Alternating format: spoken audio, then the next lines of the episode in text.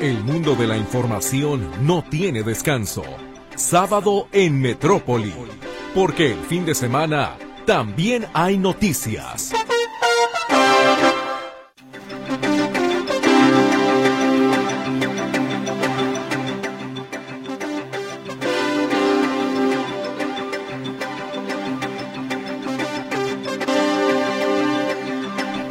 ¿Qué tal? Muy buenos días. Gracias por acompañarnos en sábado en Metrópoli, este espacio informativo del fin de semana con lo más relevante de lo acontecido en las últimas horas. Eh, soy su servidor, Héctor Escamilla Ramírez en sustitución solamente por este par, este par de sábados de mi compañera Mercedes Altamirano Bolívar que tiene unas merecidas vacaciones. Pero eh, por mi parte es un gusto estarlo acompañando en esta jornada. Seguramente si está despierto esta hora en sábado es porque va a trabajar o tiene algún compromiso. En realidad no encuentro una lógica para levantarse temprano en sábado. Tendría que aprovecharse más este día, pero eh, como para dormir. Pero en realidad es un placer estar acompañándolos en esta mañana. Ya no sé si ya se tomó su café, ya se tomó su jugo de naranja. Pero bueno, por lo pronto, eh, gracias, gracias por recibirnos en, sus hogares, eh, o en sus teléfonos, o en sus radios. No sé cómo nos está escuchando, pero gracias. Eh, quiero agradecer también a mi compañero Luis Durán, que estará en los controles, a Luz Balvaneda recibiendo sus llamadas telefónicas. Recuerde que tenemos el teléfono 33 38 13 15 15 y el 33 38 13 14 21. Usted podrá comentarnos pues lo que le pareció lo más relevante de esta semana que está por terminar. También nos puede platicar, por ejemplo, pues qué va a desayunar, cuáles serán sus actividades, qué va a hacer para el Día de Muertos. De hoy, hoy, inician ya varias actividades y operativos en los cementerios. Si usted va a acudir, seguramente va a aprovechar el día de hoy para acudir a los cementerios. Eh, ya está el operativo por parte de las autoridades en los cementerios de, eh, bueno, toda la zona metropolitana. Estamos hablando que en Guadalajara son cinco cementerios, 16 en Zapopan, 9 en San Pedro Tlaquepaque, 10 en Tlajomul, perdón, 10 en, en, en Tonalá y 15 en el municipio de Tlajomulco. En todos ellos un importante despliegue de seguridad. Este, eh, como el Día de Muertos, digamos que hay relativamente entre semana o a mediados de semana, entonces eh, pues el operativo, es decir, abarcará desde este desde este sábado hasta el próximo, pero tome sus precauciones, recuerde ir bien hidratado, eh, no pararse en las criptas, eso es muy importante. Muchos de los accidentes que han ocurrido en los últimos años son personas que se paran en las criptas y que bueno, lamentablemente estas losas colapsan y terminan provocando caídas hasta de 10 metros de profundidad. Eh, usted recordará un video que circuló en redes sociales hace cosa de un año, dos años, donde una se, aprecia una banda norteña tocando en, una cripta, sobre una cripta y esta se viene, eh, la losa se, se, colapsa y los eh, pues músicos caen a esta fosa. Entonces, tome sus precauciones y va a los cementerios. Si lleva niños, no los pierda de vista, sobre todo no solamente por las criptas en mal estado, sino también por el tema de la fauna que puede haber en el sitio. Hay alacranes en ocasiones y otros insectos, abejas, entonces hay que evitar también estos incidentes. Eh, en general en los cementerios no se va a permitir el ingreso de bebidas em, alcohólicas, también en el caso de los cinco cementerios de Guadalajara no se permite música en vivo, se pide que la estancia máxima sea de dos horas eh, para evitar este tema de las aglomeraciones. Hay, eh, según el municipio, varía un, varía un poco la hora de cierre, de, sí de cierre sobre todo. La apertura en lo general es a las 8 de la mañana, pero por ejemplo, mientras Guadalajara va a estar cerrando a las 6 y ya no se va a permitir acceso a partir de las 5, 15, 5 y media de la tarde. En el caso de eh, Tlajomulco, por ejemplo, iban a cerrar hasta las 8 de la noche. Es decir, también Tlajomulco tiene mucho más cementerios, pero son más pequeños, es más, se puede controlar un poco más los flujos de, personas que acuden a estos espacios. Recuerde, hoy inician los operativos por el Día de Muertos, eh, también el de la esta próxima semana, el, martes es, es 31 de octubre, Halloween, bueno, ya, ya hay algunas advertencias de posibles suspensiones de servicios de transporte público. La autoridad todos los años dice que no se va a tolerar que, las, que los camiones suspendan servicio, pero la realidad es que los camioneros de todas maneras lo hacen. A partir más o menos de las 5 o 6 de la tarde dejan de circular las unidades de transporte público y bueno, estaremos al pendiente a ver qué es lo que hace la autoridad para eh, resolver este problema que ya es año con año eh, y sobre todo eh, los actos de vandalismo que se presentan en esta jornada. Bueno, ya ya em, empecé con la información, pero si me lo permite, vamos a iniciar eh, con, digamos, con las notas más importantes de lo acontecido en las últimas horas. En información nacional, inicia la evacuación de los turistas varados en Acapulco Guerrero y comienzan a llegar los primeros víveres para los damnificados por el huracán Otis. Toma el ejército el control de las calles de Acapulco ante los actos de rapiña que se presentaron en este destino turístico. El presidente Andrés Manuel López Obrador ordena el despliegue de fuerzas federales para evitar saqueos tras el impacto del ciclón. Hoy inician los censos para evaluar los daños y repartir apoyos a los afectados.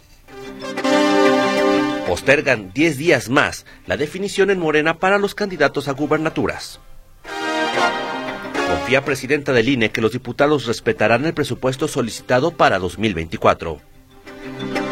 El Tribunal Electoral busca un pacto amplio de cara a la elección de 24, dice el magistrado presidente. Con la publicación en el Diario Oficial de la Federación, se consuma la desaparición de 13 fideicomisos del Poder Judicial Federal. En información internacional, la Organización de las Naciones Unidas afirmó que muchas más personas morirán pronto en la franja de Gaza por el asedio de Israel que prepara una ofensiva terrestre tras tres semanas de bombardeos en respuesta al sangriento ataque del movimiento islamista Hamas. Por otra parte, la Asamblea General de la ONU aprobó, con el voto en contra de Estados Unidos, una resolución no vinculante que pide una tregua humanitaria inmediata y duradera en la franja de Gaza localizan el cadáver, de, cadáver perdón, de Robert Card. Él es el presunto responsable del asesinato de 18 personas en Leviston, Maine. Se habría quitado la vida tras la matanza en una bolera y un restaurante.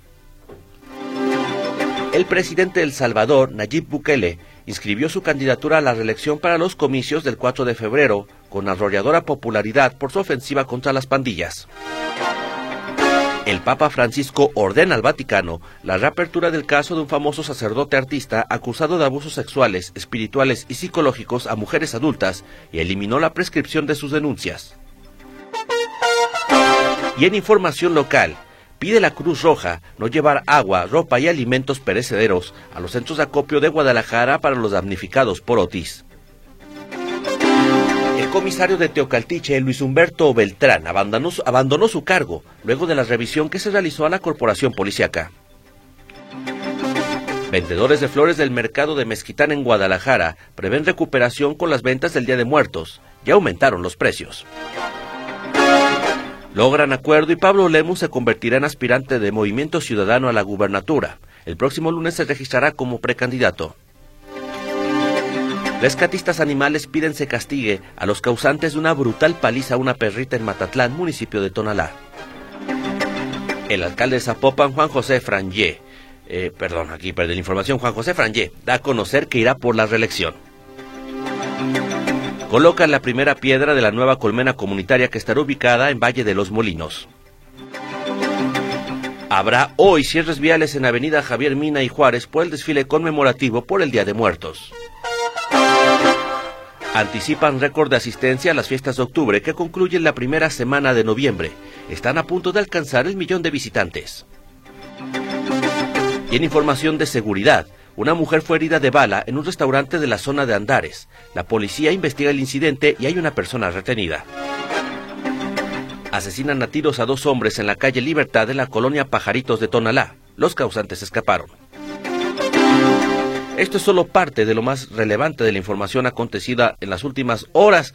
Eh, vamos a, vamos, antes de irnos a la pausa comercial, vamos a escuchar si le parece el trabajo que realizó eh, la, eh, mi compañera Mercedes Altamirano Bolívar. ella hizo la efeméride musical. Vamos a disfrutarla si le parece.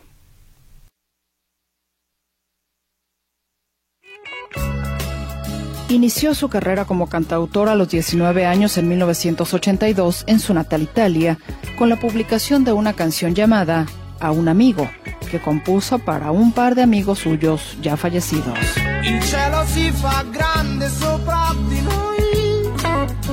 Su participación en el Festival de San Remo le dio mayor proyección al ganar en la categoría de Nuevas Voces a los 22 años, en 1985, edita su primer disco, no solo en italiano, sino también en español, con lo que da sus primeros pasos en América Latina. Comenzaba así una historia importante, como el título de su sencillo de lanzamiento en este lado del mundo.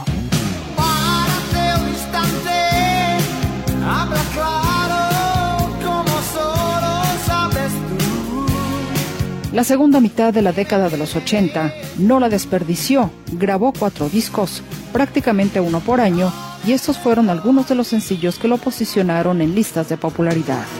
Completamente enamorado. Completamente enamorados. Alucinando con nosotros dos. Sintiendo morbo por primera vez. Por ti me casaré. Por ti me casaré. Por tu sonrisa. Porque estás casi tan loca como yo. Nada. Nada sin ti. Nada sin ti. Ahora. Qué fantástico el amor cuando Fantástico amor. dispara contra ti. La buena luz de las estrellas fue su primer dueto con Patsy Kensit.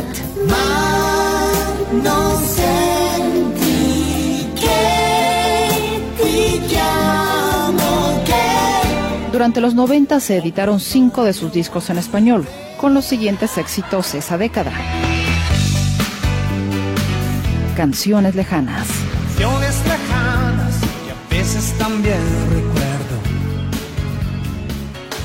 Con iguales emociones, con las expresiones que en otra sonrisa no vería yo. otra como tú, Con esa mirada atenta a mi indiferencia cuando me salía de la situación. Son humanos y Cosas de la vida, a dúo con la cantante Tina Turner.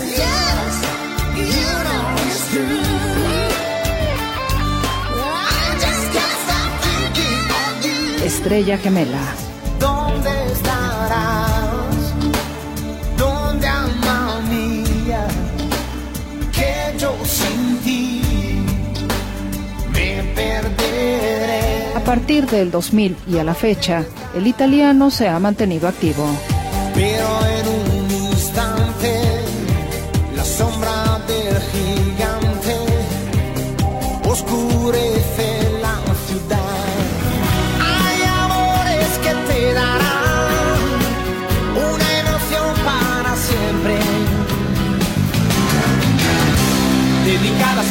que están abandonados y nuestra vida y nuestra vida es fuego en el fuego. Como compositor, ha referido que él prefiere confesar sus sentimientos en las canciones y no en las entrevistas. la noche es casi perfecta Pues bien, parece que efectivamente el gladiador del amor, como le dicen cariñosamente algunos de sus fans a Eero Ramazzotti, se siente tan cómodo con la música que ya lleva 38 años en los escenarios, con 22 discos grabados en español, sin tomar en cuenta los que han sido editados en su lengua materna, el italiano. ni cómo llegaste a ser la mujer que toda la vida pedí. Contigo hace falta pasión y un toque de poesía y yo Nacido en Roma, Italia, el 28 de octubre de 1963, Eero Ramazzotti festeja hoy 60 años.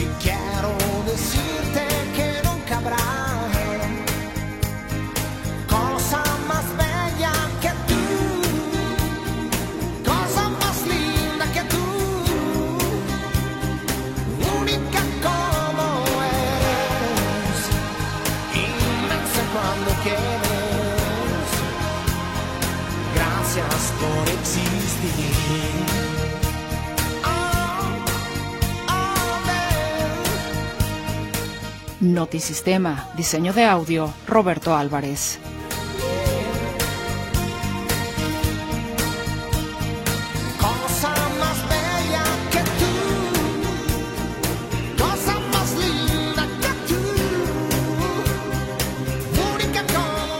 Edición, Jonathan Lozano. Gracias por existir. Voz y producción, Mercedes Altamirano.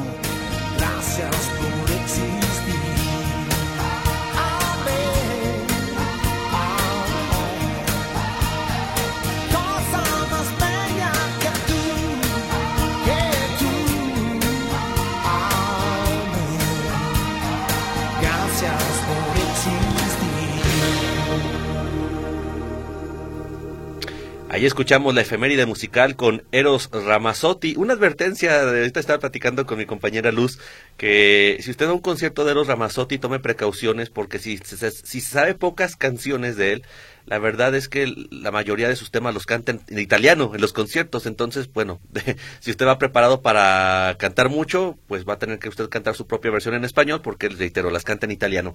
Antes de irnos a la pausa comercial y regresar con información nacional, ¿Cómo ve? Tenemos regalo para nuestros radioescuchas. El día de hoy vamos a regalar un libro, un libro para aquellos amantes de la literatura. ¿Usted le gustó, eh, por ejemplo, Orgullo y Prejuicio?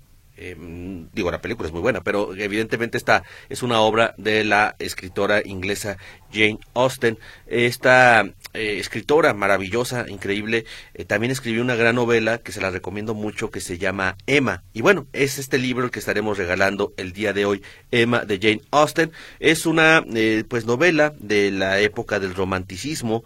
Eh, literario y bueno es habla acerca de de la de una jovencita como su nombre lo dice llamada Emma que es eh, un buen día se le ocurre empezar a hacer, este, digamos, a tratar de cambiar su mundo a su alrededor. Es una novela muy interesante, eh, yo se la recomiendo mucho. Este, vamos, vamos a estar regalando un ejemplar de Eva eh, para poder participar. Bueno, recuerde que puede hacerlo de dos maneras. Uno, escribiéndonos a través de nuestro WhatsApp al 33 22 23 27 38. Diga eh, yo quiero participar y de paso platíquenos cuál le pareció la nota de la semana o puede llamarnos por vía telefónica puede llamarnos vía telefónica al 33 38 13 15 15 o al 33 38 13 14 21 en estos números eh, usted también ahí puede decirnos qué le pareció la nota de la semana y diga que quiere participar por este libro Emma de Jane Austen. Vamos a una pausa comercial la primera de este informativo y ya regresamos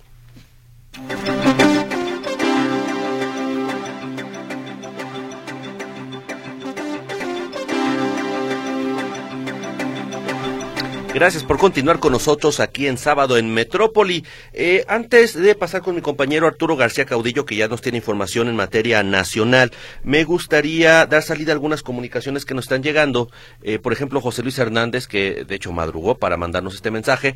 Desde la tierra de la pirotecnia religiosa Tonalá, despertamos a las 5 de la mañana, cortesía de los templos de San Juan Capistrano o San Judas Tadeo. Desde hace tres semanas y hasta el año nuevo están lanzando cuetones. Aquí un llamado a las personas del Ayuntamiento de Tonalá para ver si nos pueden echar la mano para eh, que se regule esta situación de la pirotecnia.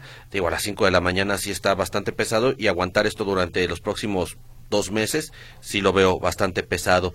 También aquí hay una persona que nos está pidiendo información, estimados radioescuchas, si, si alguien puede ayudar al señor José Ángel Martínez Flores en este sentido. Él dice, buenos días a todos, yo me ubico en Rancho Nuevo y quisiera ir a Zapotlanejo. ¿Alguna persona del auditorio que me pudiera orientar cómo y en dónde dirigirme a tomar el camión para, para llegar allá? Escuché que en el centro de Guadalajara pasa una ruta que me lleva a Zapotlanejo. Soy una persona de la tercera edad. Eh, si alguien pudiera ayudarnos, de antemano diría que, bueno, de Rancho Nuevo al centro, eh, pues el macrobús es una de las mejores opciones. Sin embargo, no sé ahora con este cambio de rutas, o no recuerdo con este cambio de rutas que hicieron por las obras en Corona, Leandro Valle y toda esta zona de la llamada Estrella de la Muerte, si esta ruta que va a Zapotlanejo en efecto ah, fue desviada a otro, de, a otro punto. Si alguien del auditorio nos puede asesorar tanto a mí como al señor José Ángel Martínez Flores, lo agradeceríamos mucho. Arturo Alonso, Samuel García nos daría un sexenio de mayores ocurrencias del que estamos viviendo. Creo que gobernarían para los influencers y yo no le veo oportunidad, solo será un patiño de Morena, dice Arturo Alonso. ¿Qué les parece si vamos a lo más relevante eh, de información nacional con mi compañero Arturo García Caudillo, nuestro corresponsal desde la Ciudad de México? Arturo, ¿cómo estás? Muy buenos días. ¿Qué tal, compañero? ¿Cómo son amigos? Me da gusto saludarles. La emergencia suscitada en eh, Guerrero por el paso del huracán Otis ha eh, pues provocado todo tipo de sentimientos y todo tipo de acciones. Vamos a escuchar a la ex jefa de gobierno de la Ciudad de México y eh, evidentemente la próxima candidata de Morena a la presidencia de la República, Claudia Sheinbaum. La devastación en Acapulco por el paso del huracán Otis, como hemos visto en las imágenes, es grave y es dolorosa. Por ello, nuestra solidaridad con la población afectada y con los familiares que perdieron un ser querido. El día de hoy el presidente López Obrador en la mañanera informó lo que se está haciendo en la zona afectada. Y me gustaría mencionarle, pues está actuando correctamente conforme a los protocolos en caso de catástrofe y además con mucha sensibilidad social. Se está actuando en diferentes planos, en la atención a la emergencia, en la realización del censo de las afectaciones, casa por casa, la estimación en general de las afectaciones y el plan de reconstrucción. Quiero resumir lo que hasta ahora se ha realizado para atender la emergencia y esto es de acuerdo a la información que ha estado dando el gobierno de México y la gobernadora de Guerrero en las redes sociales y en las mañaneras. Y pues bueno, como ustedes pueden escuchar, dio total respaldo a las acciones eh, por parte del eh, gobierno de la República, eh, no hizo ninguna propuesta, simple y sencillamente apoyó al 100% las decisiones tomadas desde Palacio Nacional. Por su parte, la eh, también que no lo es todavía oficialmente, pero que es la virtual candidata a la presidencia de la República por parte de la oposición, Xochitl Gálvez, así se expresó. La emergencia en Guerrero es enorme las cosas no están bien y se van a poner peor. Por eso nos necesitamos todos. Además de víveres, herramientas y artículos de limpieza, se requieren equipos de trabajo pesado, potabilizadoras y plantas generadoras de energía. Señor presidente, hoy no es el momento de divisiones ni reclamos. Le hago un llamado para que abra el camino y permita y proteja la entrada de ayuda de la sociedad de manera directa. Por favor, recapacite. Esto no es política, esto es una emergencia. Ni el gobierno podrá solo, ni habrá ejército suficiente. Necesitamos a todos los mexicanos. Nadie quiere lucrar con la tragedia. Queremos acompañar a la gente en los momentos que más lo necesitan. Usted encabece personalmente desde Acapulco todos los trabajos durante la emergencia. Yo como ingeniera me pongo a su disposición en todo lo que pueda cooperar. Señalo. Y pues bueno, ella hizo cuatro propuestas que van desde la recuperación eh, de la energía eléctrica y la forma de hacerlo hasta la potabilización, eh, las acciones de seguridad, etcétera. Eh, es decir, en una posición totalmente propositiva, no, no confrontándose o no queriendo confrontarse con el gobierno federal, sino apoyando, tratando de apoyar lo que se está haciendo, pero proponiendo otras medidas y sobre todo eh, sí pidiendo que se permita la participación de la sociedad civil, porque todo el apoyo que está generándose en este momento, eh, todos los centros de acopio están siendo canalizados directamente al ejército o a la Cruz Roja y eh, por orden del presidente de la República no están pasando de ahí. Por ejemplo, todo el, apoyo que llega por carretera se está se está desviando hacia Chilpancingo y ahí el ejército mexicano lo está encauzando eh, o lo está reteniendo porque hasta el momento no ha llegado más que lo que informó ayer el secretario de la Defensa Nacional, eh, un, apoyo que se ha entregado en la base naval de Acapulco y 40 toneladas o, o algo así que se esperaba que llegaran por la tarde para también ser repartidas, pero todo eh, desde la base naval todavía no hay una, eh, una repartición colonia por colonia o casa por casa, eso probablemente pudiera ocurrir a partir de hoy, pero repito, todo lo que se está haciendo por parte de la sociedad civil está siendo frenado para desviarse directamente y que sea el ejército mexicano el que la reparta. Mi deporte, buenos días. Eh, gracias Arturo y, sobre todo pensando en, este tema de la desconfianza que existe hacia ciertas instituciones que en efecto la ayuda que se está acumulando por parte de la sociedad civil termine con los damnificados. Es decir, eh, digamos, el ejército está bloqueando el ingreso a Acapulco, que es de la, zona más afectada por esta, por esta tragedia pero eh, por ejemplo eh, estuvimos ayer hubo oportunidad de estar en algunos centros de acopio de la Cruz Roja y una petición común de las personas que llevaban eh, los alimentos era garantícenos que esto le va a llegar a la gente y, y existe este temor pues que, que, esta ayuda que está siendo eh, pues concentrada por las autoridades castrenses no esté no esté llegando eh, o está llegando a cuentagotas eh, también. O sea no sé si se quiera dar prioridad al tema de controlar los, la rapiña y los actos de, de, de, de, inseguridad en Acapulco y después quizá empezar el reparto, pero sí es una situación muy crítica la que se vive allá en Acapulco. Sí, el problema es que ni siquiera han podido controlar el tema de la rapiña. No ha habido presencia de la autoridad. Ayer veíamos imágenes eh, que, que, que, no solamente desgarradoras por el hecho de ver que la población eh, se desborda hacia el interior de los negocios para robarse lo que pueda.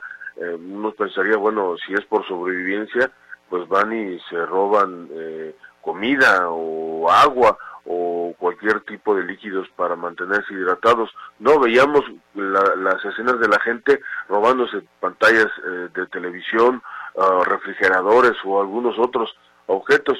Pero lo peor del caso es que en la misma Guardia Nacional veíamos allá una imagen contundente de un uh, Guardia Nacional saliendo de una tienda de conveniencia cargado de, botellas de energizante eh, y junto con el resto de la población que se estaba robando todo lo que podía de esa tienda. Así, así de, de, pues eh, duras la realidad o de dura la realidad en, eh, en, en, Acapulco. Pero el problema es que no es solamente Acapulco eh, y no es solamente la costera, son las colonias que están hacia adentro y los municipios aledaños a donde la ayuda, quién sabe si llegue y quién sabe cómo llegue. La anarquía, la anarquía absoluta. Gracias Arturo, muy buen día. Igualmente un abrazo, hasta pronto. Ahí tenemos a Arturo García Caudillo, eh, bueno, reportando esta situación delicadísima que está viviéndose allá en Guerrero. La Guardia Nacional asume la seguridad en Acapulco, se desplegaron 1.700 agentes tras los saqueos presentados en comercios, eh, comercios que además resultaron con severos daños por el paso de este huracán Otis que impactó en categoría 5. También, bueno, se reporta que la energía eléctrica y las comunicaciones telefónicas permanecen eh, pues colapsadas, no han podido restablecer estos servicios. Hay cerca de 780 mil personas habitando solamente en Acapulco. A eso, a eso hay que sumarle otros 12 mil turistas que ocupaban cerca de 20 mil, eh, perdón, había cerca de 400 mil turistas, son 20 mil cuartos de hotel los que hay en, en Acapulco, más, digamos, eh, servicios de renta y todo ello. Eh, había una ocupación aproximadamente en Acapulco del 60% cuando impactó Otis, entonces todavía hay muchas personas que se encuentran varadas, que no pueden salir de Acapulco, y a eso hay que sumarle que muchas personas desesperadas por sus familiares en este destino turístico están tratando de llegar a Acapulco, pero la, el mismo ejército no les está permitiendo su arribo. Muchas de estas familias, eh, por ejemplo, documentamos aquí casos de personas que salieron de Guadalajara eh, con dirección a Guerrero, para tratar de, de, saber qué pasó con sus, con sus familiares. No han podido llegar, están atorados muchos de ellos en Chilpancingo eh, y bueno, es una situación muy muy compleja la que se está viviendo por allá. Ah, sumando a la falta de alimentos, al saqueo y todo ello, ya hay un tercer problema, eh, además son, es la falta de comida, la falta de servicios, el tercero es ya no hay combustible, no están entrando pipas eh, de Pemex eh, o de empresas a surtir combustible a las estaciones de servicio y eso está ya afectando muchas otras actividades. Entonces, eh, a ya vamos a juntar casi cinco días de, del impacto de, este, de este huracán y la situación no ha podido ser controla, controlada, hay que decirlo, mm, por las autoridades eh, federales, las estatales y mucho menos las municipales. Es la anarquía absoluta lo que se está viviendo allá en esta zona de Acapulco. En el, al parecer eh, también está eh, al que el ejército quiera aglutinar estas actividades está provocando que esta ayuda esté llegando a cuentagotas a muchas personas, eh, a pesar de que hay otras estructuras que están queriendo apoyar y de hecho están organizadas y son expertas en este tema, como la propia Cruz Roja, eh, entre otras instancias. Pero bueno, allá así es lo que está sucediendo en el, en el municipio de Acapulco y en general en otras zonas de la costa de Guerrero tras el impacto de este huracán Otis. En otro tema nacional, este, pues ya enfocado mucho más a la política, el partido Morena informó que dará a conocer hasta el próximo 10 de noviembre los resultados eh, para conocer las encuestas que están llevando a cabo que definirán quiénes serán los candidatos eh, de, eh, los, de las ocho entidades y la Ciudad de México donde se llevarán a cabo elecciones. Morena había dicho que este lunes se darían a conocer los resultados de estas encuestas de donde saldría, saldrían los candidatos a las gubernaturas, pero lo, deciden postergar para el, 10 de noviembre. En el caso de Jalisco, son seis los perfiles que se encuentran en esta encuesta de donde saldrá el candidato a la gubernatura.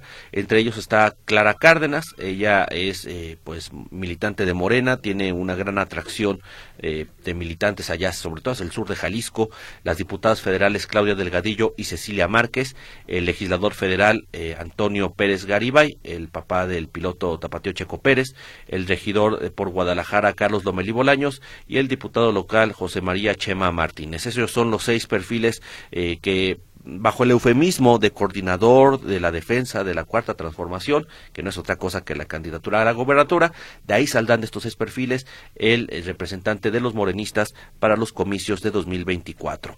El, no se explica, solamente se envió un comunicado muy escueto, un párrafo apenas, donde dicen que se va a postergar hasta el 10 de noviembre la definición de estos, eh, de, estos eh, candidatos. Eh, pero el, no explican el por qué, no explican el por qué se dará esta demora. Vamos a la segunda pausa comercial de este informativo, ya regresamos con más información aquí en Sábado en Metrópoli.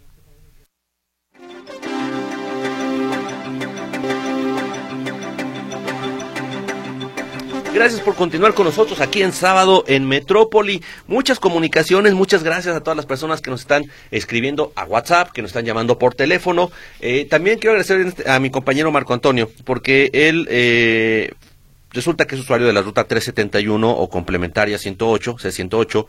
Esta ruta atraviesa López Mateos. Y bueno, él, eh, hablando al principio del programa, hablábamos que para Halloween habrá varias rutas que, si bien no tienen autorización de la Secretaría de Transporte para hacer esta práctica, ya adelantan que van a suspender el servicio e incluso hay algunas rutas que están colocando letreros para avisar a los, usuarios que en todo caso, bueno, es un servicio social. En el caso de esta ruta 371 o C108 que atraviesa López Mateos hasta Oblatos, el 31 de octubre advierten que su última corrida será a las 19 horas, es decir, a las 7 de la tarde eh, será la última corrida. A partir de ahí ya no habrá camiones de estas rutas 371 para que tome sus precauciones. Si usted conoce o ha visto también de otras rutas que, hayan que ya estén advirtiendo la suspensión del servicio, por favor háganoslo saber para irlas comunicando. Bueno, finalmente lo van a hacer y aquí lo importante es que la gente esté informada. Eh, por aquí Jesús Rojas, la noticia de la semana, el paso del huracán Otis y la pésima estrategia federal, estatal y municipal antes y después del paso del meteoro. Eh, dice que no participa por el libro, pero eh, nos desea a todos los escuchas un excelente fin de semana. Muchas gracias, señor Rojas. Buenos días, Alberto Reyes. En la noticia de la semana, la tragedia del huracán, la imagen del presidente atascado en el lodo y su chef personal que gana un dineral, y eso que son de austeridad, austeridad franciscana. Dice que participa por el libro, eh, gracias, señor Alberto Reyes. Eh, lo, anotamos para, para el sorteo.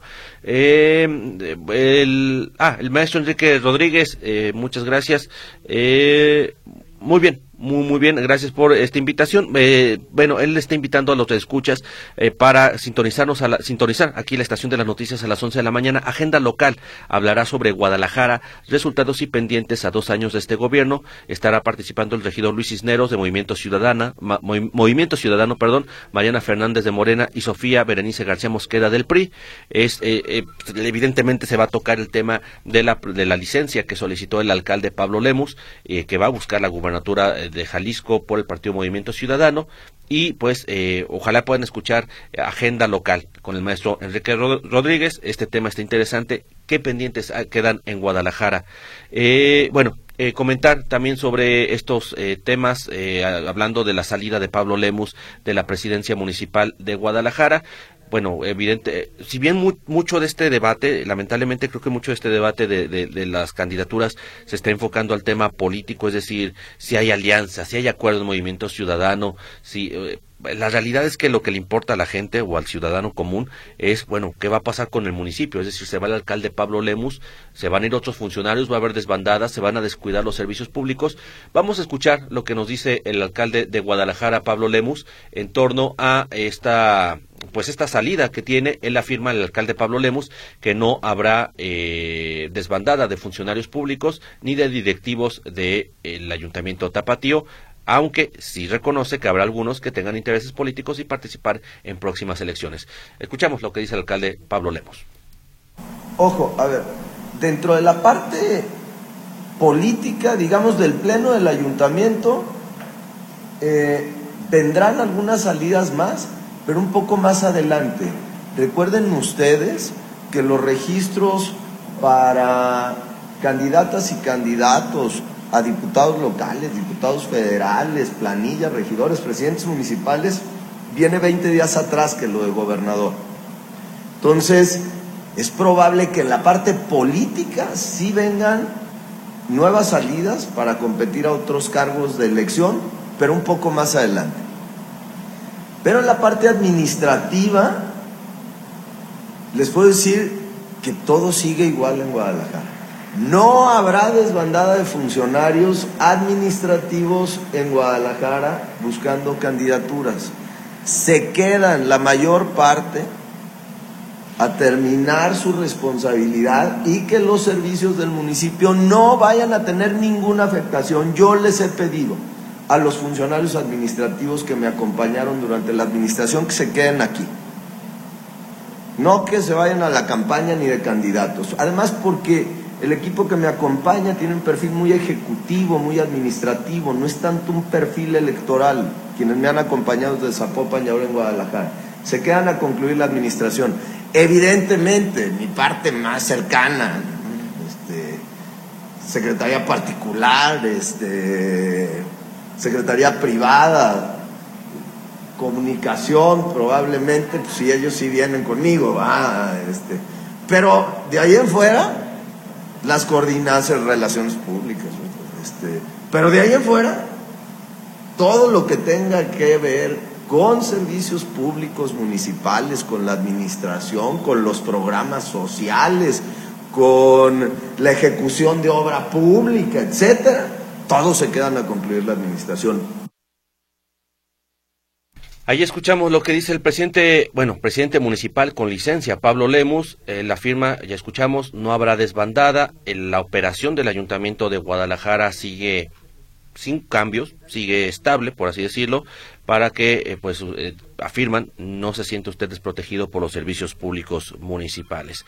Y bueno, hablando de estos tiempos electorales, donde todo el mundo está ya anunciando sus aspiraciones para el 2024, eh, tenemos también al alcalde de Zapopan, Juan José Frangé. Juan José Frangé afirma que hubo ya un diálogo con representantes de Movimiento Ciudadano, digamos, ya tiene luz verde para buscar la reelección en el ayuntamiento de Zapopan. Eh, al parecer este mensaje que vamos a escuchar a continuación se sacó vamos se sacó quizá de contexto eh, y generó hasta discordia quizá dentro de Movimiento Ciudadano porque en un principio da a entender que el presidente municipal pues sería el candidato de unidad por Zapopan eh, posteriormente, a través de sus redes sociales, Juan José Frangé da o, explica que en realidad es, sería uno de los candidatos o una de las personas que se van a registrar para este proceso electoral de 2024, pero evidentemente pudiera haber otros que buscarían esta candidatura. Escuchemos lo que dice el alcalde eh, zapopano, Juan José Frangé, al informar pues que ya habló sobre el tema de su reelección. Ya, ya quedó definido, quedó definido, este, voy a la reelección Ayer tuvimos una reunión con el partido y bueno, pues este, muy contento, muy contento de poderle dar continuidad otros tres años a este proyecto de la ciudad de las niñas y de los niños. ¿Y será usted el candidato entonces? Así es. Digo, a lo mejor se puede registrar algún otro, pero ya queda, digo, soy el candidato de los que a final de cuentas, pues este, el partido me dio todo el apoyo. ¿De unidad? ¿Queda como candidato de unidad? Pues no sé si de unidad, esperemos a ver el registro. Yo pido licencia el día 14 y bueno, el registro se vence el día 24 o 25. Este, y esperaremos a ver qué es lo que ¿Quedan pasa. pendientes el 14 de, 19, como había dicho? el 14 lo tenemos, o el, a ver, espérame, es, no, el 19, perdón, el 19 queda igual y obviamente esperaremos si alguien más se registra. Y es que ahí estuvo la, la, confusión del mensaje, porque por un lado da a entender que finalmente tiene, digamos, el visto bueno de las cúpulas emesistas para ser el candidato y después reconoce que otros tendrán oportunidad de registrarse. Reitero, al parecer este, este mensaje llegó a generar algo de ruidos dentro del partido Movimiento Ciudadano y posteriormente en redes sociales el alcalde Frangé hace como una aclaración o trata de matizar esto diciendo sería yo solamente uno de los aspirantes a Zapopan, pero tengo el visto bueno para que pueda buscar esta esta reelección. El, hay, por ejemplo, también en Zapopan se encuentra la, diputada federal Mirza Flores, que estaría buscando también este cargo. Hay, hay varios perfiles que están buscando la, alcaldía zapopana por parte de MC, pero bueno, evidentemente una de las cartas más fuertes es Fran Ye, eh, porque finalmente pues él es el que se reelegiría o es el candidato eh, que, con mayor presencia en este momento, según también algunas encuestas. Vamos a dar salida a, otras llamadas que nos están llegando del auditorio. Por aquí eh, nos dice Luis Velázquez, eh, buenos días, me gustaría tener el libro eh, de Emma de Jane Austen. La nota de la semana fue la tragedia de Acapulco. Saludos, Jaime Casillas. muchas gracias, don Jaime, escuchándote en este horario. Sí, madrugamos el día de hoy. Para ser sábado es un logro para mí. buenos días, Francisco Javier Casillas. El arrasamiento del huracán Otis en Guerrero, así como el absurdo de la política municipal de hacer paralelamente la destrucción de Acapulco una fiesta eh, en Chilpancingo. Bueno, este es otro tema también de la semana. El la presidenta municipal de Chilpancingo hizo su segundo informe de gobierno al frente de este, de este municipio. Fiesta, pachanga, pirotecnia y a unos kilómetros de ahí esta tragedia que está presentando el municipio de Acapulco habla mucho de la frivolidad de algunos integrantes de la clase política. Eh, Francisco Javier Casillas Ochoa participa también por el libro eh, de, eh, de Emma, de Jane Austen. por aquí también nos escribe Marisol Mireles Flores. Buenos días, quiero participar por la rifa del libro. Para mí la noticia más importante de la semana fue el impacto y los destrozos de Otis. Celia Torres, buenos días. bueno, nos ofrece varios temas de la semana. Eh, entre ellos también ella incluye temas locales como esta salida de Pablo Lemus de la, de, la presidencia municipal de Guadalajara. Ella nos explica, y evidentemente hace mención del tema de Otis, pero dice, yo fui damnificada del 22 de abril hace 31 años y en mis oraciones tanto esas, esas familias de Guerrero, dice la señora eh, Chelia Torres. Muchas gracias, María Celia Torres Reyes. Vamos a otra pausa comercial, ya volvemos con más información en materia local.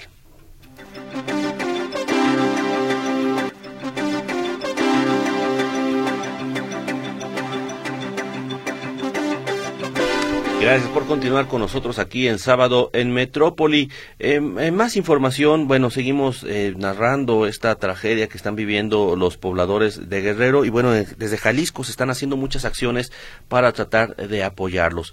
hemos estado recorriendo algunos centros de acopio instalados en diferentes puntos de la ciudad, eh, por ejemplo, eh, los instalados en la Cruz Roja, actualmente ya tienen pues varias sedes eh, o, sedes satélite, eh, las sedes principales, pero además sedes, sedes satélite para apoyar en esta recolección de víveres para llevarlos a los damnificados de Guerrero. En el caso, bueno, la, la Cruz Roja tiene instalado en el Parque Morelos un puesto de acopio, también en la Cámara Nacional de Comercio de Guadalajara, allá en la Avenida Vallarta, otro centro de acopio, otro más en Plaza Millennium, esta plaza eh, donde se encuentra un casino, ahí en el cruce de López Mateos y Mariano Otero, hay otro espacio para la recolección de víveres.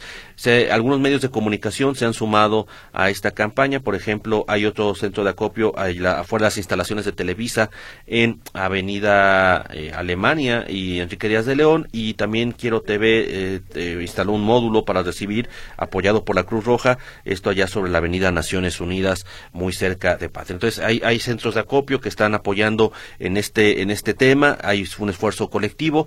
Eh, acudimos, reitero, a uno de estos centros de acopio eh, el día de ayer, por ejemplo, el del Parque Morelos, fíjese que llamó mucho la atención. Estuvimos aproximadamente una hora o, hora, hora quince más o menos en este lugar. Estuvo llegando gente de manera constante, si iba uno, llegaba otra persona, pero lo que llama mucho la atención es, son adultos mayores eh, quienes están llevando estas despensas y estos apoyos a los damnificados. podría decir, eh, me atrevo a decir que de 10 personas que acudieron, 9 eh, u 8 eran adultos mayores. También llegaron personas con algún tipo de discapacidad, con movilidad limitada, que estaban llevando sus productos para apoyar a los damnificados de Guerrero. Eh, estuvimos dialogando también con algunos coordinadores de este espacio, por ejemplo, Eduardo Valderrama, él es el coordinador del centro de acopio del Parque Morelos, y bueno, él nos decía que si bien la gente está llegando con mucha ayuda, hay algunas cosas que no se están requiriendo en este momento. Eh, también nos explicaban que ya llegaron, por ejemplo, llegaron jóvenes a decir, oigan, les ayudamos a armar las despensas, no se está requiriendo todavía este apoyo, quizá eventualmente se solicite, pero escuchemos mejor lo que nos dice Eduardo Valderrama, coordinador del centro de acopio ubicado allá en el Parque Morelos. Sí, en este momento lo, no ocupamos ni agua, este, tampoco ropa, evitar ropa o algunos objetos que realmente más que beneficiarnos ahorita nos puedan generar algunas variantes en la entrega. Sí, empieza a haber mucho movimiento ya de personas, de hecho muchas personas que llegan y pues muy conmovidas por todo esto que está pasando. El apoyo se empieza a sentir y de hecho la vibra se empieza a sentir para seguir apoyando a las personas que más lo necesitan. Veo que se acercaron algunos jóvenes para preguntar si requieren manos para armar despensas, ¿se requieren en este momento? En este momento estamos completos, pero sí va a llegar en algún punto más adelante que ya lo informaremos, pero en este momento estamos completos. Ahí escuchamos a Eduardo Valderrama, coordinador del centro de acopio ahí del Parque Morelos. Ya escuchamos decir, agua no se requiere en este momento, es complicado trasladarla. Eh, por parte de la Cruz Roja tampoco necesitan ropa y tampoco se necesita en este momento alimentos perecederos. La gente está llevando, por ejemplo, sopas, eh, está llevando eh, comida enlatada, de abre fácil, por cierto, abre fácil no tiene abre latas, entonces tiene que ser abre, abre fácil eh, también están solicitando arroz, frijol y otros productos. Eh, también, por ejemplo, quienes están apoyando en este tema de eh, las afectaciones en Otis es el DIF, el DIF Jalisco. De hecho, se instaló o, el centro de, recolección de víveres que sigue funcionando para apoyar a los damnificados por el huracán Lidia en la costa de Jalisco, sobre todo en Tomatlán y Cabo Corrientes. Bueno, ya también está recibiendo ayuda que será trasladada a Acapulco Guerrero. Este, este centro de acopio del DIF Jalisco está ubicado en Avenida Alcalde, Colonia Miraflores, esto de 8 a 5 de, de lunes a sábado de 8 de la mañana a 5 de la tarde. ¿Qué se está solicitando en este espacio? Bueno, bebidas hidratantes en base de plástico, alimentos enlatados con sistema abre fácil, alimentos no perecederos, alimentos para bebé, artículos sanitarios, papel higiénico, toallas femeninas, pañales eh, eh, para adultos, artículos de limpieza para vivienda. Y también, bueno, eh, Luis Rodríguez Peña, él es el director de ayuda humanitaria del DIF, nos explica que se va a habilitar la comida la, cocina móvil eh, que opera el DIF Jalisco tiene una capacidad para ayudar a 1.500 personas. Pero escuchemos lo que nos dice Luis Rodríguez, director de atención humanitaria del DIF Jalisco.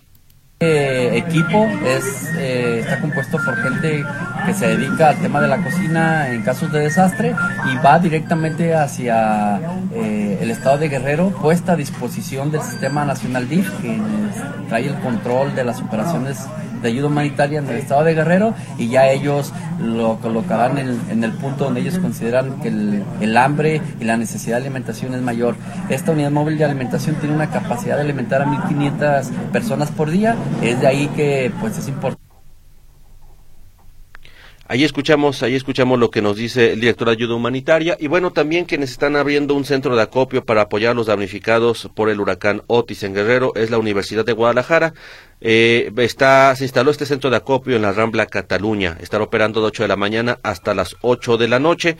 El, bueno, en este caso están solicitando entre alimentos no perecederos atún en lata, eh, sardina en lata, frijoles, arroz, lentejas, sopa de pasta, consomé de pollo, verduras en lata abre fácil, eh, sal en bolsa, aceite comestible, café soluble, azúcar, galletas, alimento para bebé, agua embotellada, ahí se están pidiendo agua embotellada en la Universidad de Guadalajara, harina para tole, chocolate en polvo. Eh, también productos de higiene personal, papel, eh, jabón, pasta, desodorante, toallas y, productos para limpieza e higiene del hogar, escobas, cepillos, franelas, cubetas, entre otros. Reitero, este el, centro de acopio de la Rambla Cataluña estará de 8 de la mañana a 8 de la, no a 8 de la noche para que la gente pueda llegar a ayudar a los damnificados. Usted dirá, bueno, se está exagerando con este tema de la ayuda. No, en verdad es crítica lo que se está presentando allá en Guerrero particularmente Acapulco, que es una, es una ciudad grande, Acapulco, eh, es, muy lamentable lo que está sucediendo, toda la ayuda suma, es, eh, vamos, está está fluyendo la ayuda, pero no es todavía toda la que se requiere. Falta mucho apoyo de la ciudadanía. Ojalá la, gente pueda colaborar en alguno de estos distintos centros de acopio. Eh, antes de irnos al informativo de las 8 de la mañana, Mario Auxilio González Delgado también habla del huracán, dice que se anota por el libro. Eh, Nacho García de San Juan del Río, eh, bueno, ahorita este, este mensaje no es por el libro. Javier Ruiz Rodríguez también se anota por el libro y también nos dice que el huracán es el evento de la semana. Gervasio Gabriel nos dice que la preocupación de la situación en Guerrero es parte de este tema irrelevante de la semana. Eh, dice que hay más preocupación por el tema del destape de políticos para las elecciones. Eh, doy salida a los mensajes regresando de este informativo. Ya volvemos con más información aquí en Sábado en Metrópoli.